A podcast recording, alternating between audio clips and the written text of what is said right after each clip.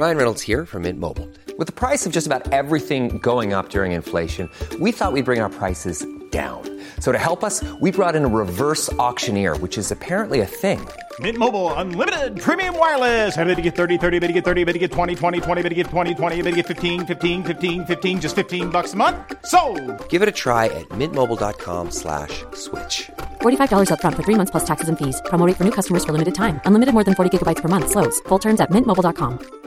Welcome back. We sure hope y'all are bundled up and warm right now. It turns out we have even more missing public school students than we thought. We have more COVID hospital patients than ever. We have more automaking jobs opening up and we have a ceremony for a Navy seaman who died at Pearl Harbor. My name's Ike Morgan and we're down in Alabama.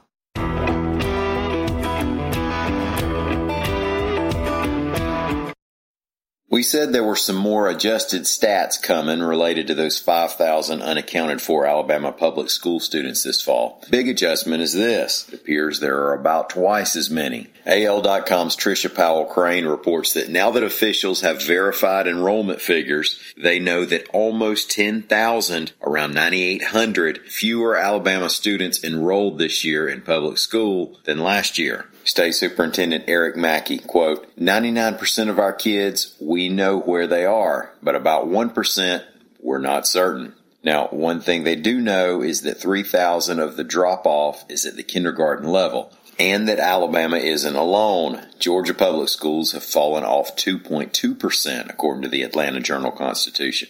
So while Mackey and local superintendents are trying to locate these students, one certainly might speculate that the COVID pandemic may have some parents afraid to send their kids to school or decided to homeschool or transferred them or turned to homeschooling without letting the school system know. It could be a big problem for the state because funding for the schools is based on enrollment. Mackey said the 9,800 student drop off could end up costing 1,200 teaching jobs. He's hoping, though, that the state legislature takes action to prevent that, since he believes that these students will return by next fall.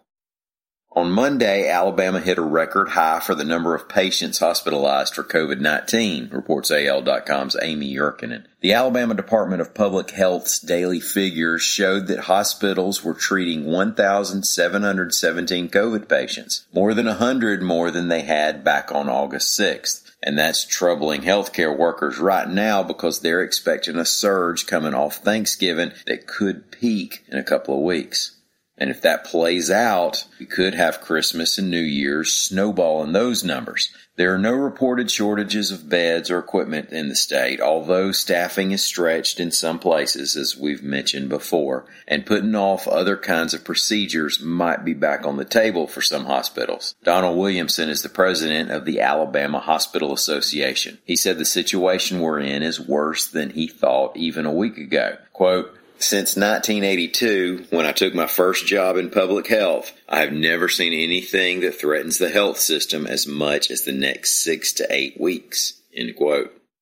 Mazda Toyota Manufacturing is about to get back to hiring for its big future automaking plant in Limestone County, Alabama, reports AL.com's Lee Roop. State officials say that the companies will start taking applications on December 7th to hire 3,000 new employees. Now, these are full-time jobs starting at 17 bucks an hour and benefits from day one. If you need work or you just want to shake things up, Mazda Toyota Manufacturing has a Facebook event set up for 3:30 p.m. Thursday to talk about these jobs.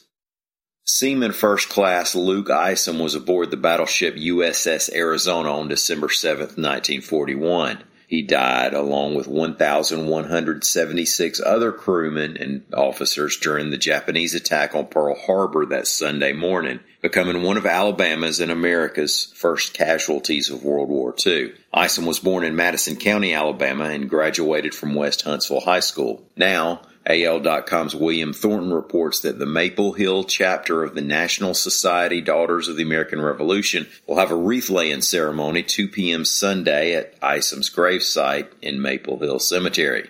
Isom was one of the few killed aboard the Arizona whose bodies were recovered and identified. His body was originally buried in Honolulu, but brought home in 1947. They held a funeral then that brought out more than 300 people.